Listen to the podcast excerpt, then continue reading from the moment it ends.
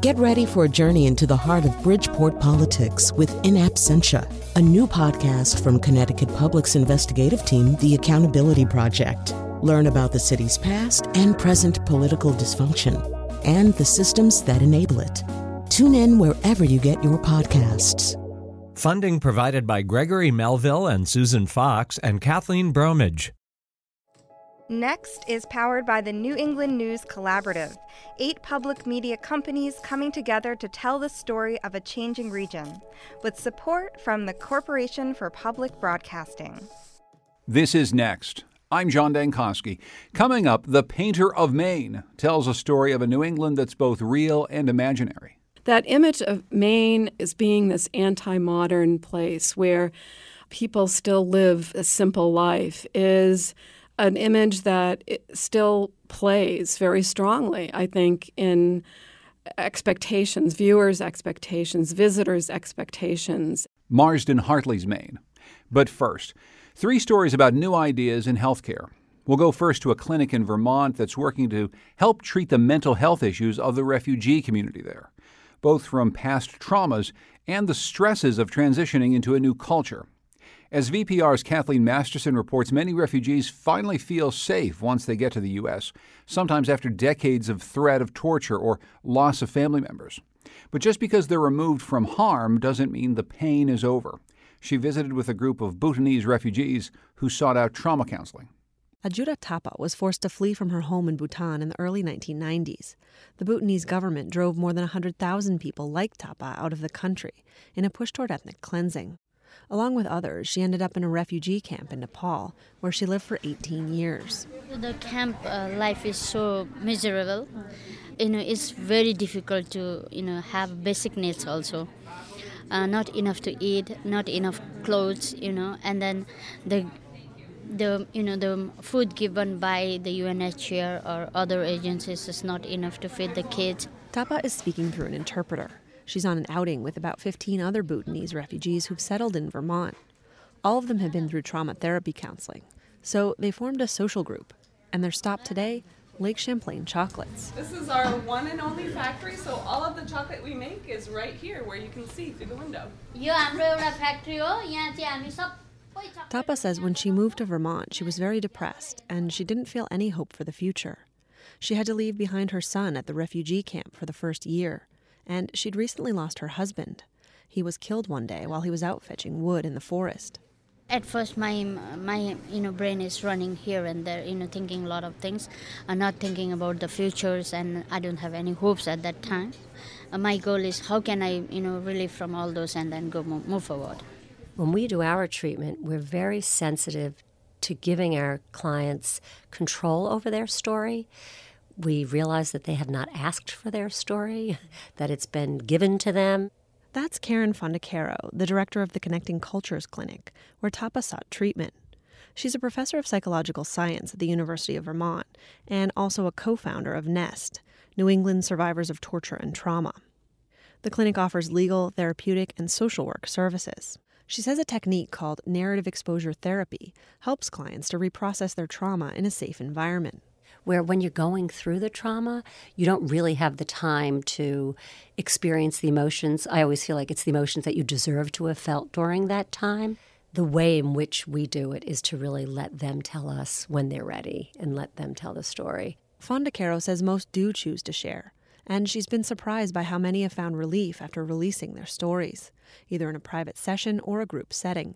She says research supports this method.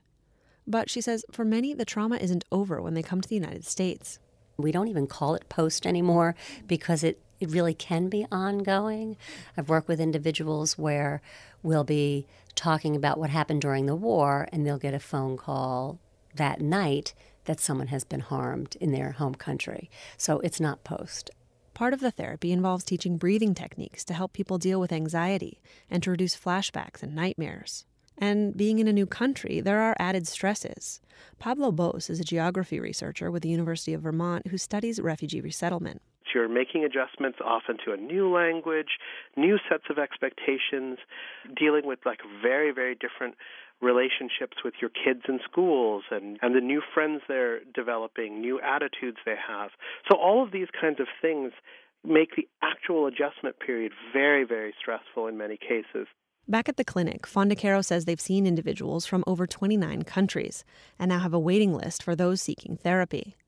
She says the clinic was preparing for the arrival of Syrian refugees in Vermont, but that resettlement was stalled by federal orders. And Fondacaro says she's learned a good deal working with refugee clients, too. For one, in the past, she'd heard other therapists talk about sometimes dancing with clients, and the academic in her cringed. But now she sees the importance of finding joy. And if you can see joy on faces of individuals who've come in and lost babies and they're dancing with you, that is what we now call behavioral activation of one of our best techniques for depression. and that's what these social groups of therapy graduates are all about finding joy in daily life. Ajuda Thapa says the support group has helped her break through the isolation and depression she felt when she first arrived. Yeah, it helps a lot, you know, in the group, and I'm comfortable sharing and then socializing with the group. Now her life is a mix of Bhutanese traditions and foods from home, and learning English and Vermont culture. At the group outing to Lake Champlain Chocolates, she tried chocolate for the first time.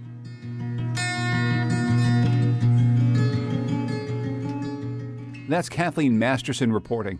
As we heard in that story, caregivers are pushing back against terminology that they think minimizes an illness or condition. That means the term post traumatic is out in favor of language that acknowledges the ongoing nature of the trauma. Emily Corwin found a similar story in New Hampshire, where many on the front lines of the opioid epidemic are coming to see addiction as a medical disorder. And some, including Nashua, New Hampshire's Public Health Department, are trying to get people to use language that reflects that.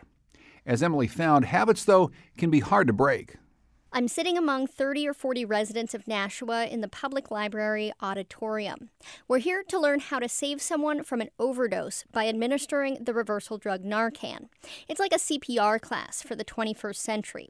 We're a captive audience, and before the training starts, we get a kind of lecture. We need to start talking about substance use disorder like the disease that it is. Allie McKnight is here with the Public Health Department. She's been giving this talk a lot lately. I'm asking all of you right now to retire the following words addict, junkie, and alcoholic. The idea is to encourage society to see addiction as a disease and to stop labeling its victims as moral failures. Eric Eastman is sitting in the audience. He says the rising opioid death toll here has left him with a sense of obligation to help. But still, the idea that we have to replace a whole set of vernacular with a whole new set overnight, I, I, I think that's some heavy lifting there, but but I, I, get where they're going with it, and I think it's constructive. In fact, the initial push to change the language around addiction was specifically geared toward federal agencies and medical practitioners. Obama White House drug czar Michael Botticelli was behind it. He says the recommendations were based on research. That even among trained clinicians, when you call someone a substance abuser, they're more likely to treat that uh, person punitively. Botticelli is talking about a study from Mass General Hospital. It compares two sets of mental health providers. One received a survey referring to patients as substance abusers. The other got the same survey, except it referred to people, quote, with substance use disorder. The health providers, it turned out, were more likely to recommend things like jail time to the, quote, abusers and more likely to recommend medical treatment to the people with a, quote, disorder. Different labels led to different outcomes. But what about that old tenet of recovery that you have to own your addiction with statements like this? Hi, I'm Sarah, and I'm an addict in recovery. This is how Sarah Longval says she likes to introduce herself at recovery group meetings. I met with her and two other women at an addiction recovery center in Concord. Another woman named Dawn Torregrossa explains coming to terms with the phrase, I am an addict, helped her seek help. That denial can last for a really long time. It's when that light bulb goes on that you go, I am an addict and I have like a serious problem um, a lot of people have to hit rock bottom before they come to those terms.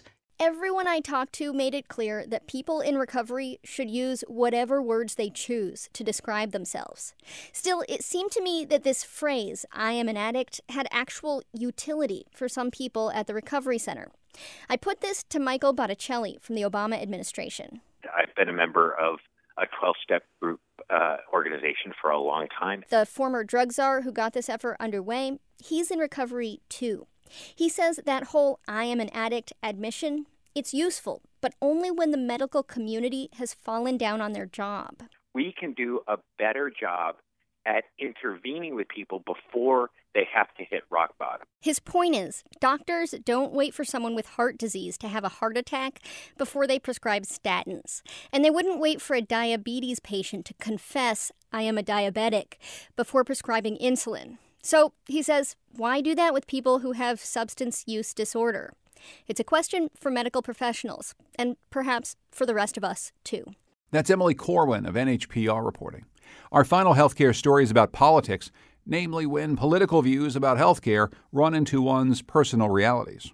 The Republican plan to repeal and replace the Affordable Care Act stalled out in Washington, in part because of predictions that up to 24 million people could lose their health insurance. That would include many people who voted for Donald Trump.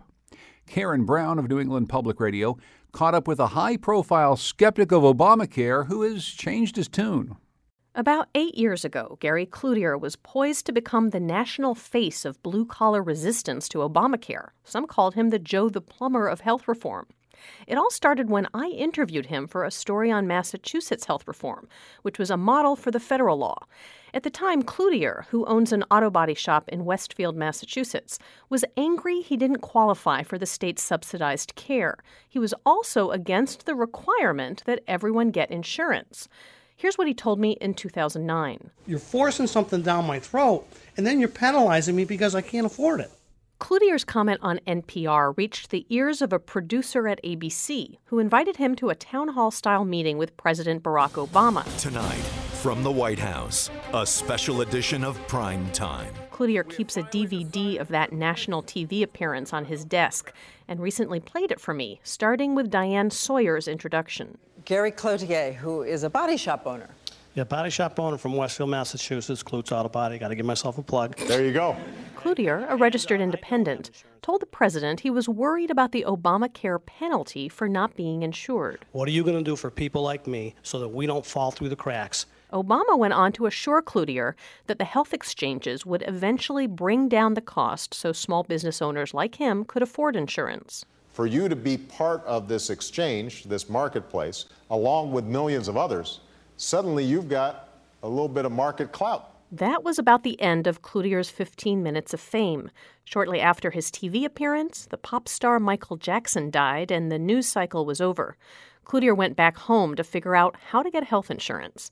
Obamacare passed, and Massachusetts expanded its subsidized health plans. You know, in the end, I have insurance now. I have health insurance now. It took me a while to get it. He had to apply three times, but today Cloutier is a devoted convert to health reform, both Massachusetts' version and Obamacare.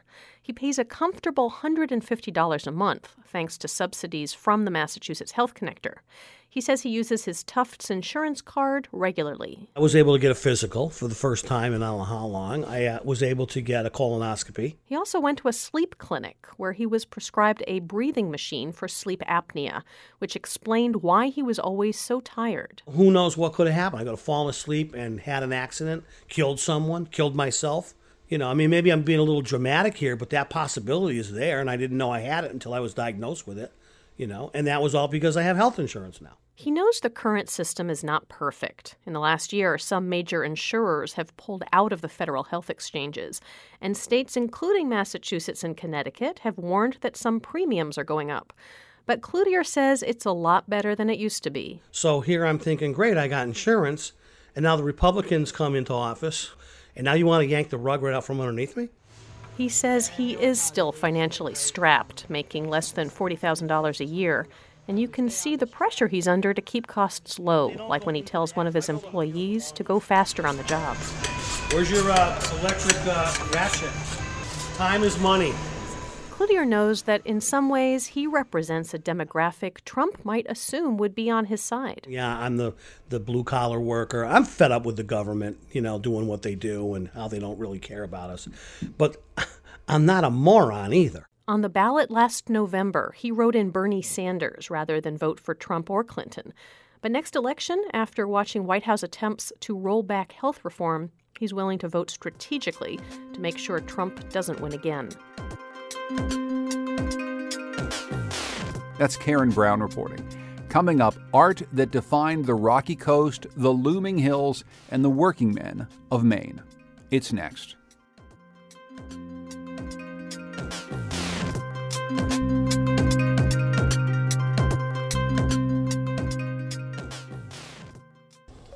Next is made possible in part by our founding supporters who believe in the power of collaborative news coverage, including the Common Sense Fund, supporting the New England News Collaborative in its coverage of climate change and global warming.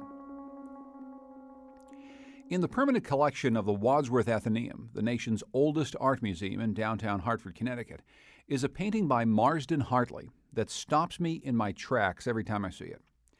Three colorful figures who are standing on a pier massive, strapping working men with comically broad shoulders.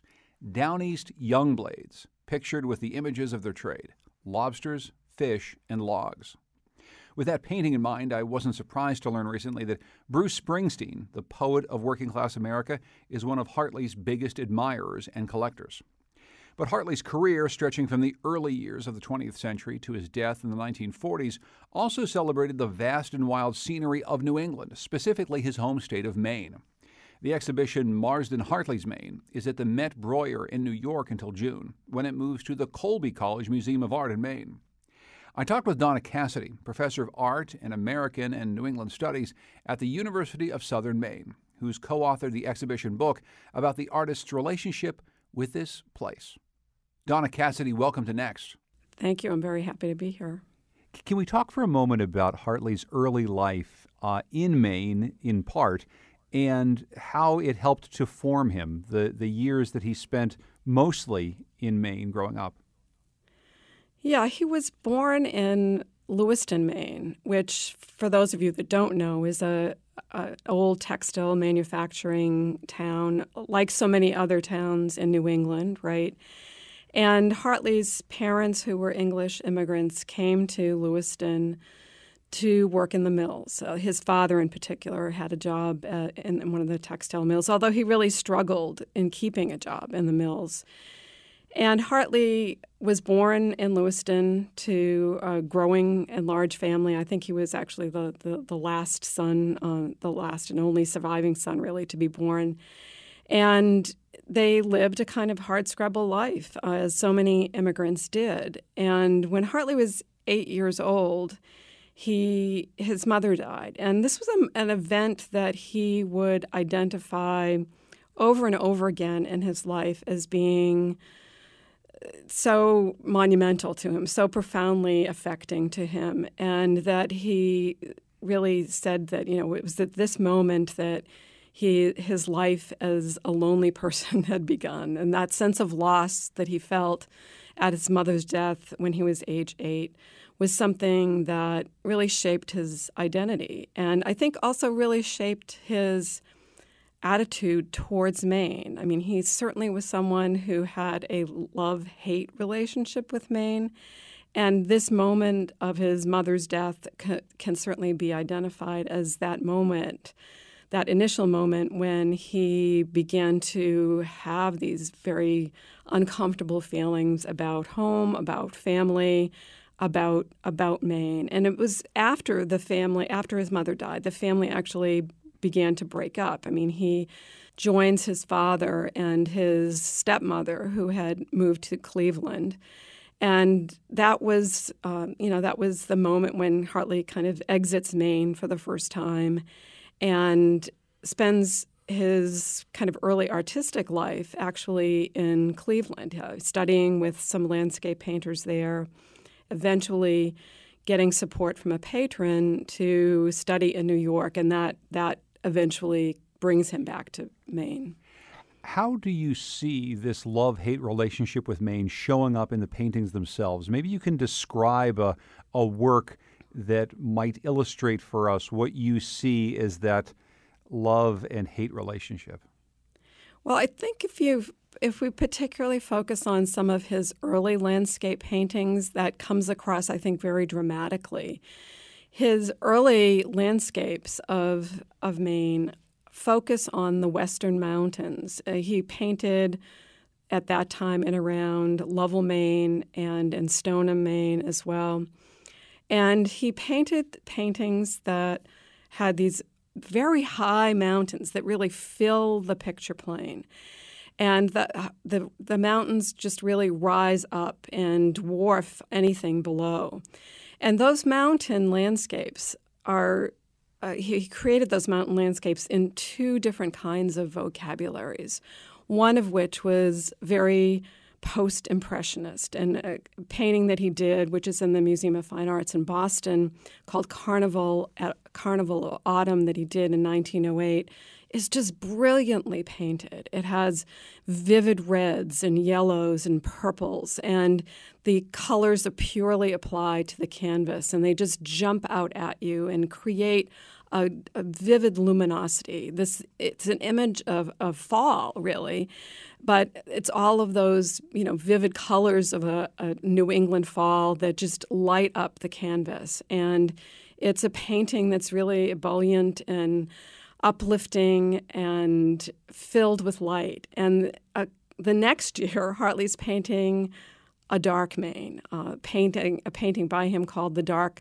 Mountain is a great example where that large mountain that fills the canvas isn't filled anymore with vivid reds and yellows and violets, but it's it's almost like a black curtain that has just fallen down into the landscape. And it, at the base of the mountain are these craggy, bare trees that create this image of desolation. And along with that are these deserted farm farmhouses that again add to that sense of desolation and loss and um, a, a, New England and a Maine that was really on the decline. And so, you know, those two works, the Carnival of Autumn and the Dark Mountain, I think are great examples of that those oppositional qualities that we see in Hartley's view of Maine, his construction of Maine, his invention of Maine, and New England by by association. That it is both a place of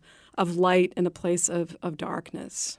I'm looking right now at at the Dark Mountain as reproduced in, in the book, and it has this feeling of claustrophobia that you don't usually associate with a with a broad landscape, but because of as you say, this dark curtain of a mountain that looms over these tiny buildings, it really does feel as though you're you're trapped someplace that you might not get out of. Absolutely. And this this image of the dark New England is an image that he carried with him throughout his career. When he was in Paris in 1924, he was invited to be uh, part of an exhibition of American artists at um, one of the galleries in Paris during this time.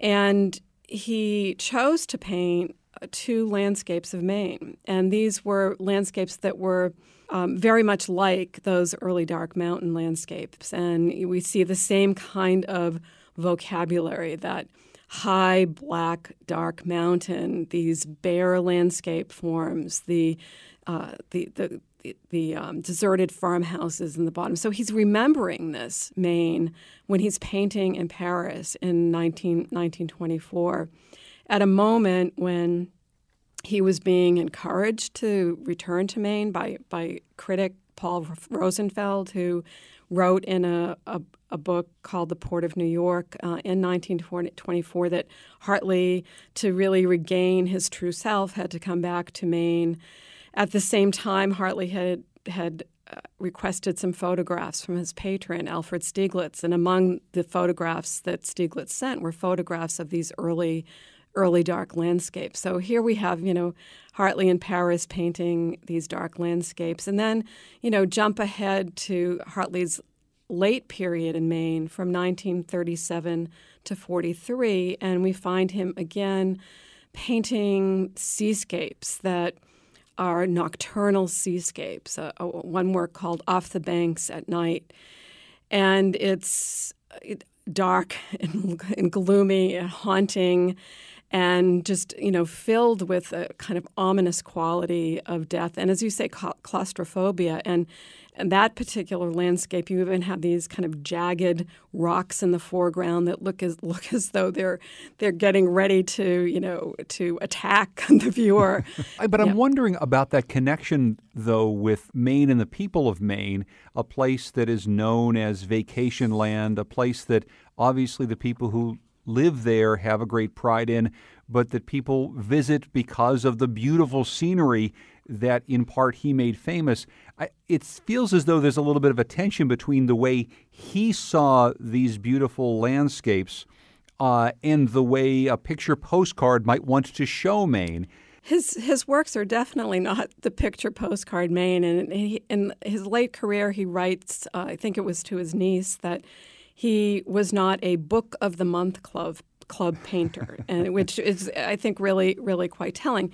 At the same time, the imagery that he's painting is is definitely the imagery that populated uh, post picture postcards and the tourist literature of the time. And and I think you know Hartley's work.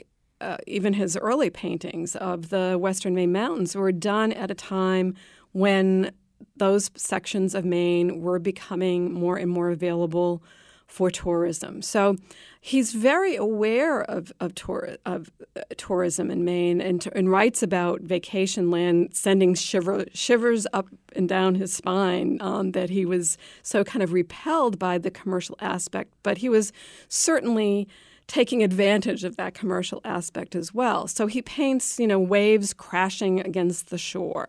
He paints uh, the congregational churches.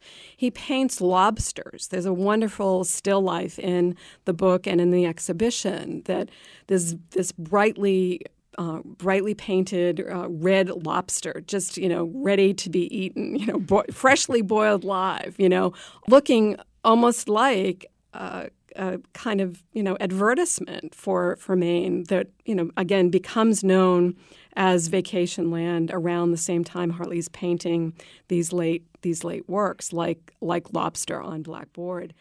And he paints the um, a wonderful painting of the lighthouse. Uh, again, a kind of image that populated uh, the postcards of the area. In fact, Hartley had a postcard of Portland Headlight and paints a painting called The Lighthouse that is based on on Portland Headlight. But it's it's so unlike when you start looking closely at it, it's so unlike that picture postcard. The in the picture postcard in the postcard you have a very uh, stable vertical uh, tower that is the that is the headlight that's you know ready to help people you know help boats ashore in Hartley's rendition, we have you know ferocious waves crashing against the against the lighthouse and against the shore in front of the lighthouse, the boulders in front of the lighthouse, and the lighthouse itself seems to kind of tilt a little bit but off almost, center. But almost as though the way that you would see it if approaching by boat on a on a rocky uh, day, where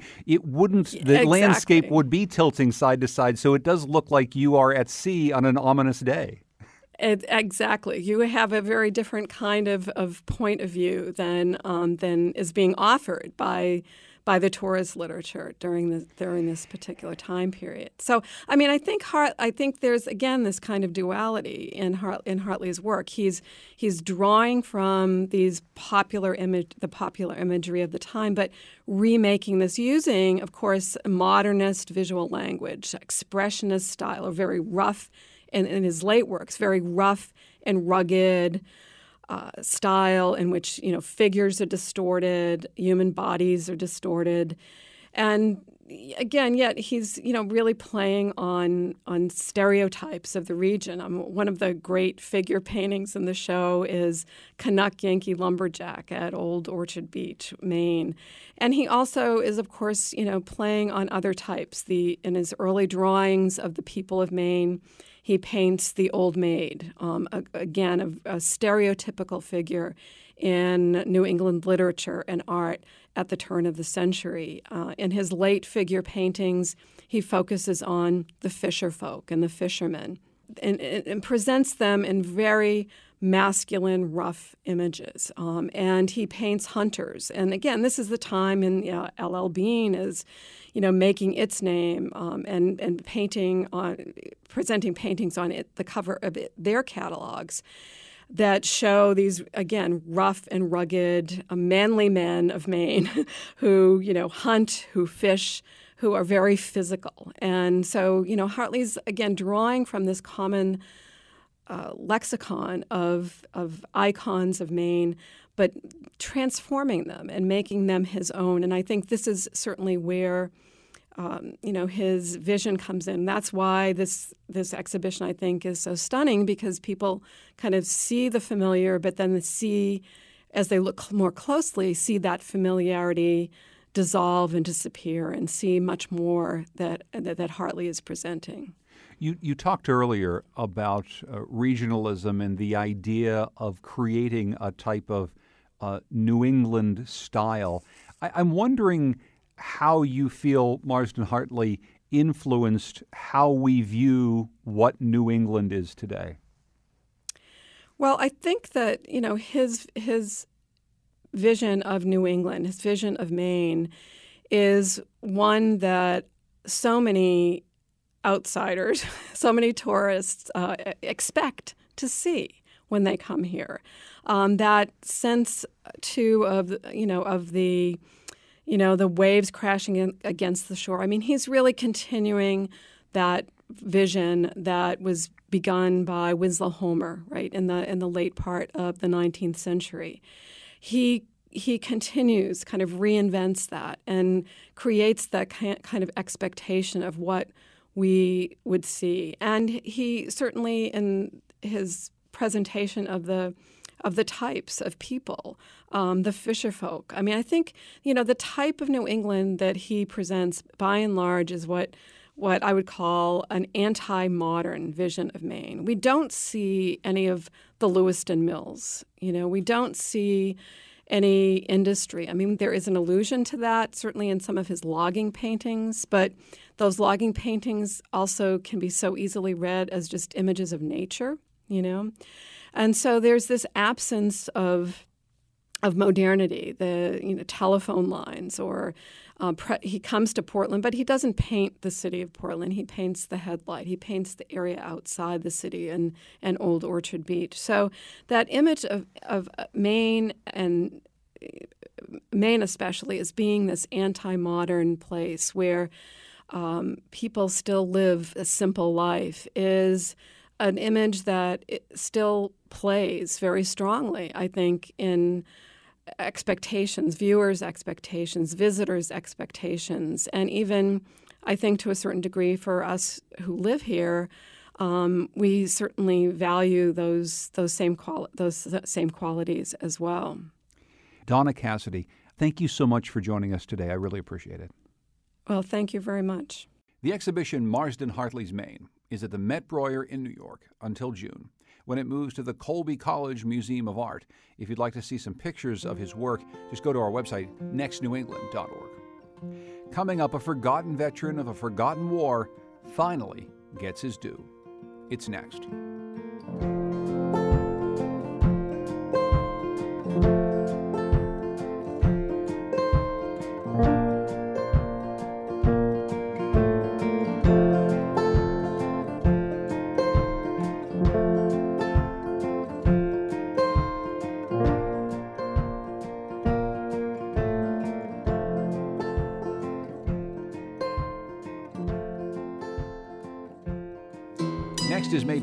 Part by our founding supporters who believe in the power of collaborative news coverage, including the Melville Charitable Trust. supporting the New England News Collaborative in its coverage of housing and homelessness. Angelica Marino Monge was only 10 years old when she, her mother, and her older brother fled El Salvador. She lived here in the United States illegally until recently, when the Deferred Action for Childhood Arrivals, or DACA Act, was passed, enabling her to become authorized to work and stay in the U.S. She's putting herself through college and is now president of the Latino International Students Association at Holyoke Community College. She told her story to the Words in Transit Project at New England Public Radio. We left because of the gangs in El Salvador. Also, because my mom is a single mother, she couldn't raise three kids on her own. She had two businesses in El Salvador, um, but it wasn't enough to raise us. So she decided to come here. Her sister let her borrow the money. The day we left, the whole family got together. My grandmother was there, my aunt was there, my cousins, pretty much you know the close family members were there. And my mom just decided to bring my older brother and I and leave my little brother behind because at the time he was four years old, so he was too young for um, to travel. I was ten, my brother was eleven. My mom couldn't tell my little brother that we were coming here.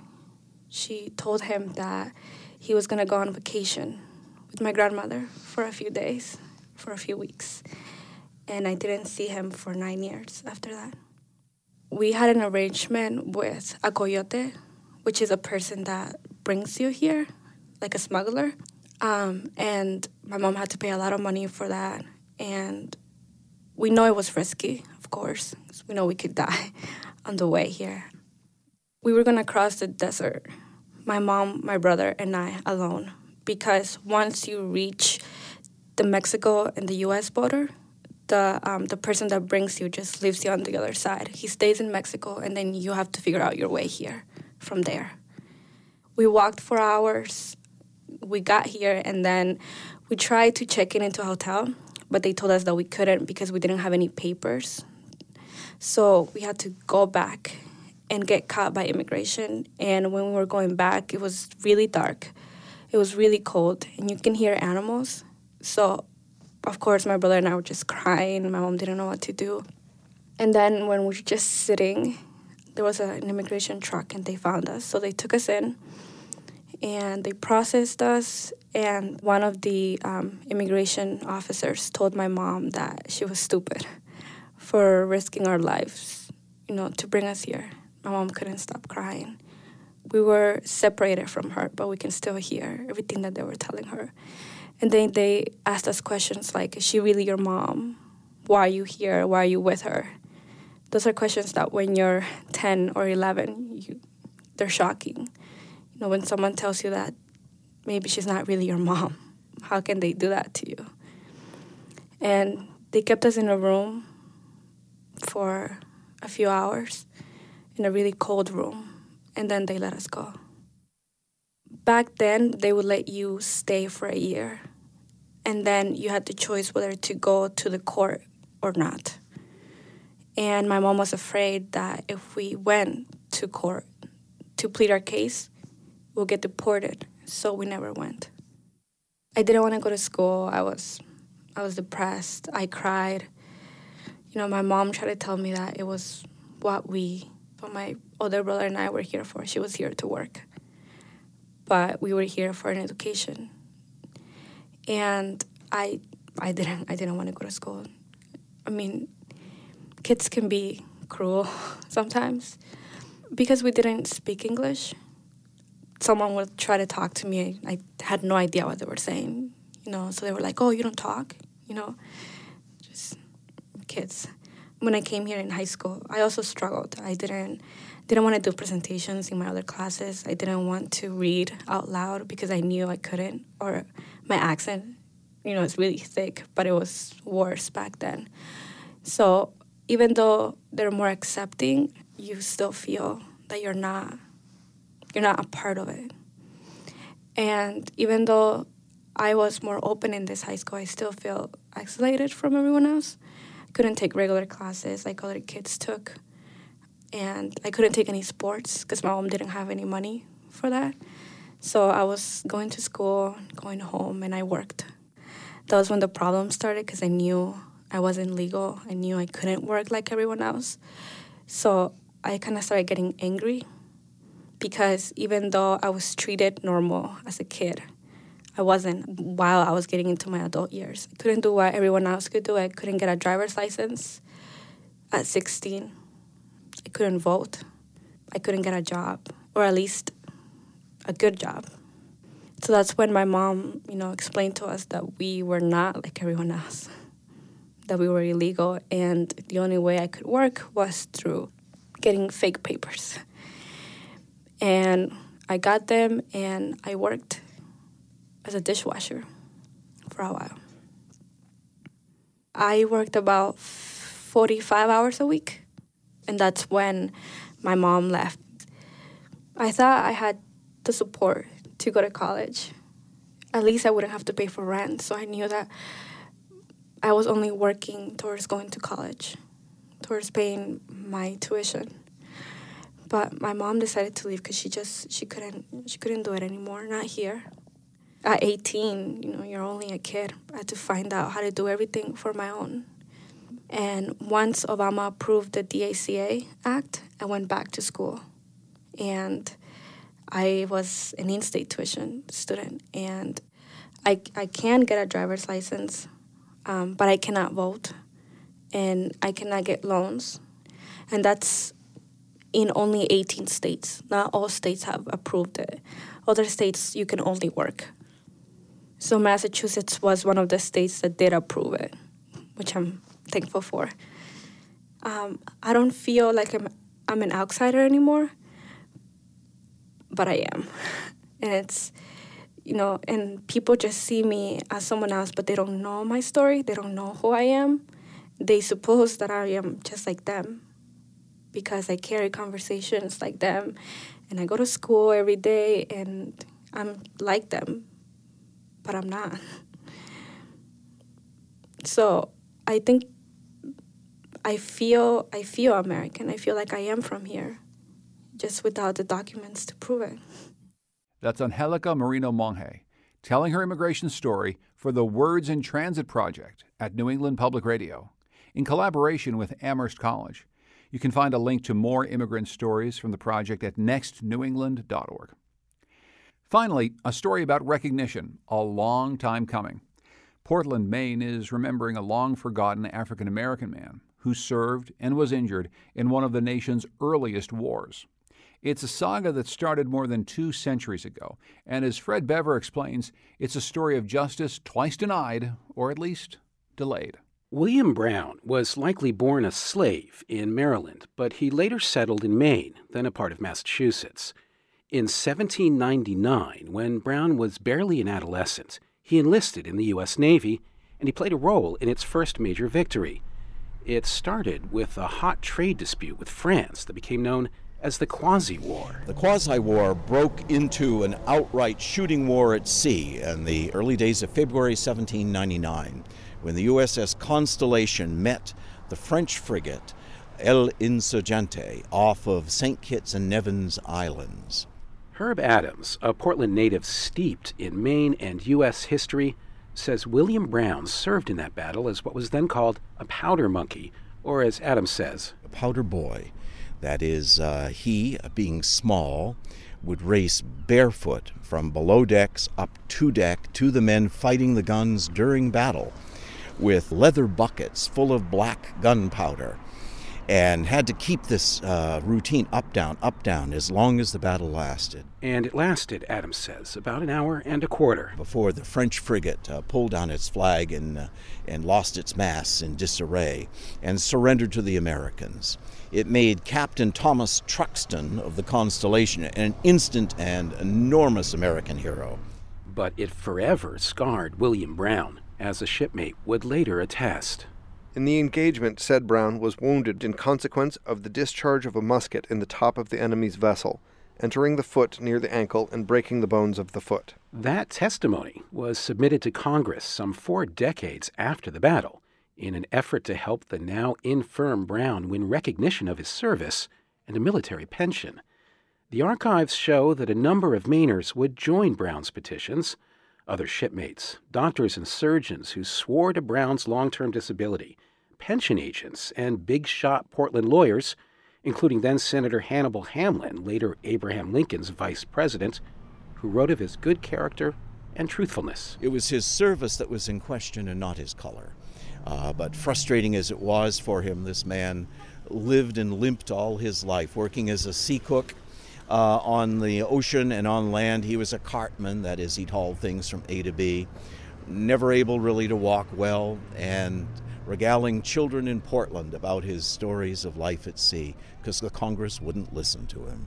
Brown hit some major roadblocks. He was told that because the quasi war was never officially declared, no pensions would be offered for service before 1800, or his name didn't appear in military records, or papers were lost, letters unreturned, Congress adjourned before acting.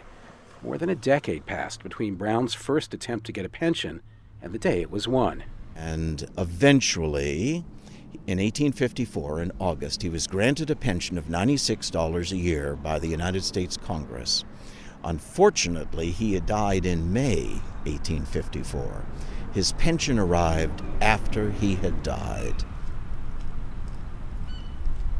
And Brown's story might have ended here, where he was buried, in Portland's Old Eastern Cemetery. But for the past several years, Herb Adams and a handful of like minded Portlanders have made it their business to identify African American citizens who were interred anonymously in this quiet five acre swath of grass and gravestones overlooking the sea. They've focused on those who served in America's early wars. They could not, if they were a soldier, be buried beside a white man they had fought beside. Such were the days. And therefore, this area tends to be fairly open because, of course, they, uh, as a rule, as a general rule, could not have afforded stones. Four years ago, a Maine historian named Larry Glatz chanced upon the National Archives trove of quasi war documents misfiled under the War of 1812.